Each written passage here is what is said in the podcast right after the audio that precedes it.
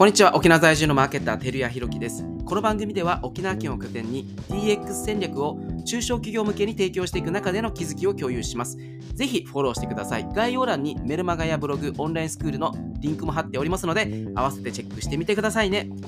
さて本日のテーマはリスキリングとは AI 時代の社内 DX 人材育成仕組みの作り方について話したいと思います。先日ですね、商工会主催でチャット GPT のセミナーに講師としてお話しさせてもらったんですが、とてもとても危機感を僕は感じました。経営者が参加しているんですが、未だに使ったことがない方がいる。AI の登場はもう産業革命に匹敵するほど大きなインパクトです。にもかかわらず、自社の業界における予測と対策をまだしていないっていう点がとても危機感を感じました。これ結構クライアントさんにこう言ってるんですけども AI に仕事が奪われるのではなくて AI を使いこなせる人材に仕事が奪われる。これは間違いないですね。シンプルに地方企業においてはこの自社を取り巻く環境において身近にですね AI を使って仕事をする人と関わっていない。だからあ自分たちとは関係ないと感じてしまっていると思われます。この中小企業がですね AI を使いこなせる優秀な人材を採用獲得することっていうのは多分相当厳しいなと思っております。まあ給与の面働き方の面組織体制の面これが時代に合わせて変化していないとですね AI を使いこなせる優秀な人材は一緒に働くってことはほぼないですね。ない。なぜならそのような地方でまあそのような方っていうのはですね自分で AI を使いこなしてもうすでに稼ぐことができていて、プロジェクト単位でフリーランスとして関わっていたりとか、あるいは副業をしてたりするからですね。なので地方の中小企業は外から人材を探すのではなく、すでに雇用している社員に新しい技術の習得、知識、マインド、これをですね、インストール、アップデートしていただいて、育成していく方が効果的なのではないかなと思っております。今日はこの点について考えていきたいと思います。はい。ちなみにですね、リスキリングっていう言葉が最近バズワードになってるんですけど、リスキリングって皆さんご存知でしょうか？はい。リスキリングっていうのは英語のリスキルが語源で直訳するとスキル向上を繰り返すとか、まあ、日本語で和訳すると学び直しというふうに捉えられます。なのでリスキリングはこれまでに身につけていない新しい知識知識やスキルを習得することを目指して、え現在の業務、別の職業、職種に生かすことを意味しております。このリスキリングがですね、注目されるなった背景っていうのは、もうデジタルトランスフォーメーション、いわゆる DX の促進ですね。まあ、僕は常に DX は変態だって言ってるんですけども、もう毛虫からさなぎになって、さなぎから蝶になる、成虫になる、そのトランスフォーメーション、これがですね、えー、世の中がこう、そのように変化してきている。で、あとは AI による働き方や市場環境の変化っていうのが、えリスキリングが注目されてきた背景になります。企業がですね、DX を進めるためには、この従業員のスキルをアップデートする必要があります。従業員によって IT スキルやリテラシーのばらつきがこれあるので、そこが課題ですね。はい。で、あとはもうコロナウイルスのコロナ禍によって、えー、働き方の変化もリスキリングの必要性を高めていますと。特にコロナ禍ですね、リモートワークになって、えー、業務が滞ったりとか、やりにくいとか、新卒採用したけど、いきなりリモートワークとかですね、そういった、あの、今まで同じ時間に同じ場所に物理的に集合して業務を遂行してたものが同じ時間ではなく物理的にも距離がある状況で、えー、業務を遂行するとなるととってもハードルが高い、えー、何がハードルが高いかっていうとこの業務において必要なタスクはこれですと。そのタスクに必要な知識とスキルはこれですと。そのスキルと知識を習得する方法はこれですと。いうふうにいわゆる業務に合わせたスキルマップがあってスキルマップに合わせたトレーニングプログラムっていうのを中小企業は整えていない。もしかしたら大手企業も整えてないと思うんですけど、なので、リモートワークになった途端にですね、言語化されてない分、どうしたらいいのかがわかんないというふうになってきた背景があります。はい。まあ、そのリスキリング、今やらなきゃいけないなってことは、あ企業だけじゃなくて政府もですね、リスキリングにも全面的に力を入れていこうということで、えー、去年2022年の10月にですね、去年ではないですね、一昨年ですね、の10月に岸田首相はリスキリングの支援を取り盛り込む考えを表明して、まあ、閣議、2023年6月の閣議決定で、えー、新しい資本主義のグランドデザイン及び実行計画2023改訂版が発表されております。まあ、今後ですね、このリスキリングをしていこうということで、えー、中小企業、地方の企業もどんどん進めないといけない状況に追い込まれていく、あるいは進めていく企業にはどんどん補助金を出していきましょうと、そういうふうになってくるかなと思われます。で、このリスキリングっていうのは新しいシステムや職種、デジタルツールなどに対応できる人材を育てるためにこう注目されてるんですけど、この技術的な失業ですね、今まで、えー、その会社で必要だった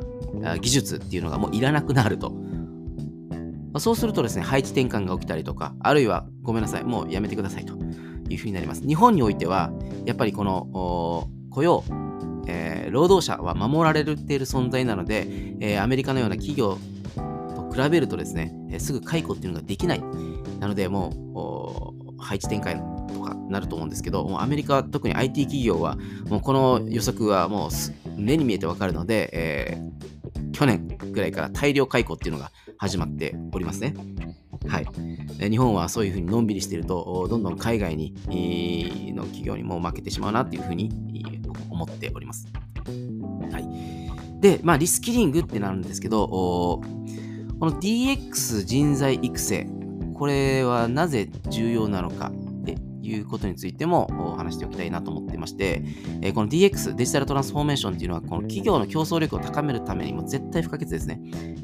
はい。で、この人材育成っていうのは企業がテクノロジーの進化にこう迅速に、え適応してイノベーションを推進するための鍵になります。その鍵となるものっていうのは人になるので、えその社内に DX 人材がいなければ、あイノベーションすらできない。なので育成していきましょうと。そのためにはこの業務のプロセスを効率化したりとか、まあ、顧客体験の向上であったりとか、新たなビジネスモデルの創出っていうのが、この DX 人材が生まれることによって可能となっていきますと。そうすると、じゃあどうやって DX 人材を育成していくのかなってなった時に、この社内研修プログラムっていうのを作っていく必要があります。ただしですね、えー、よく起きがちな課題っていうのがあります。はい、一つはですね、えー、この研修内容が従業員のスキルレベルのニーズに合ってないとかですね。で、あとは研修する時間。もう皆さん、人手不足で忙しい。その中に新しい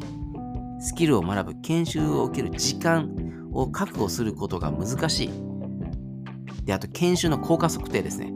研修したけれども、じゃあ実際にどういう効果があったのっていうのも測定これも課題になってきます。はい。まあ最近はこのリモートワークが普及しているので、オンラインによる研修っていうのも進められたりしておりますね。で、あとオンラインに、オンラインで研修するといったとしても大きく2つの考え方があります。で、まずは、あえっと、双方向の研修。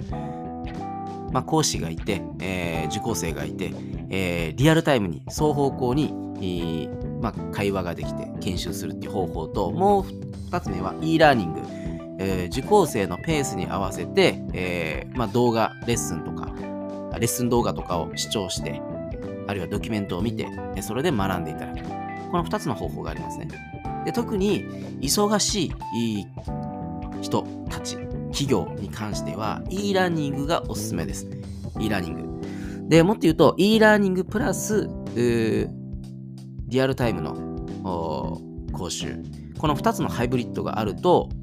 効果的です。で、ちなみにうちもですね、あのクライアントさんの DX 促進支援をさせていただいておりまして、えー、基本的に今回のプロジェクトは全部対面でやって、研修も対面で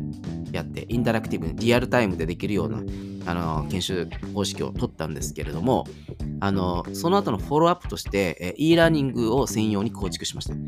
e ラーニング。やっぱり人って、えー、研修する場があって、その時間は一生懸命やるんですが、日常の業務にまた追われてしまうとですね、いつの間にか学んだことを実践せずに、あるいは忘れてしまったりすることがあるので、しっかりとフォローアップができるように、えー、一つ一つ、この知識にはこのレッスン、このスキルにはこのレッスン、っていうふうに細かくですね、えー、動画を作って、それを e ラーニングにしております。で、この e ラーニングすることによって何がわかるかっていうと、誰がどのレッスンを主張しているのか、何パーセントまで主張しているのかっていう管理をすることができます。用意ドンとですね、e ラーニング、はい、主張できますよってやって、大体の人は2極化します。頑張って、えー、見ていく人と、0%の人ですね。はい。ここはですね、えー、できれば人事評価と合わせることによって、えー、学んでない人に関してはあの評価を下げるっていう風にやるとより効果的かなと思うんですけどもそういうの場合は結構時間がかかったりするので、えー、そこまで視野を入れたあの社内教育プログラムトレーニングプログラムができるといいかなと思っております。はい。で、その e ラーニングを構築ってなる場合、特に自社で開発するってなるのは結構なコストかかります。はい、ただし、その e ラーニングを構築できる LMS っていう呼ばれる、いわゆるラーニングマネジメントシステムっていうのが世の中に最近多く登場してきているので、え、自社でオリジナルでゼロからシステムを開発しなくてもできるまあ、サブスクリプションで月額数千円から数万円払えばできるようなプラットフォームがあります。例えば、 Thinkific とか、えー、 Kajabi とか、えー、 Teachable とかですね、そういったあらラーニングマネジメントシステムを使って、えー、構築することができます。で、えー、e ラーニングというとですね、世界的なシェアを取っているのはユーデミーになります。ユーデミーっていうのは、あのー、まあ、その講師を登録することもできて、えー、受講生も登録することができて、えー、その受講生は自分が必要とされる研修、セミナーあーっていうのを、まあ、オンライン、まあ、いわゆる動画、レッスン動画を見て学ぶことができます。これがですね、まあ、1500円とか、高いところは2万円とかで受講ができたりします。このユーデミーのようなあコース、ユーデミーのようなシステムを作ることができるのが、この LMS、ラーニングマネジメントシステムっていうもので、えーまあ、うちは Thinkific のパートナーをしているので、えー、Thinkific をご提案させていただいているんですけど、この Thinkific を使ってですね、オンラインコースとか研修プログラムを作成、あと管理とか、あのまあ、あと販売もすることもできたりするんですけど、まあ、一番あの僕があの推してるのは、えー、誰がどこまで見てるのかっていう視聴管理ですね。で、あとテストも入れることができて、えー、でテストに合格したら、えーまあ、次のステージに行くとか、そういったあのマネジメントすることができるので、とてもおすすめですね。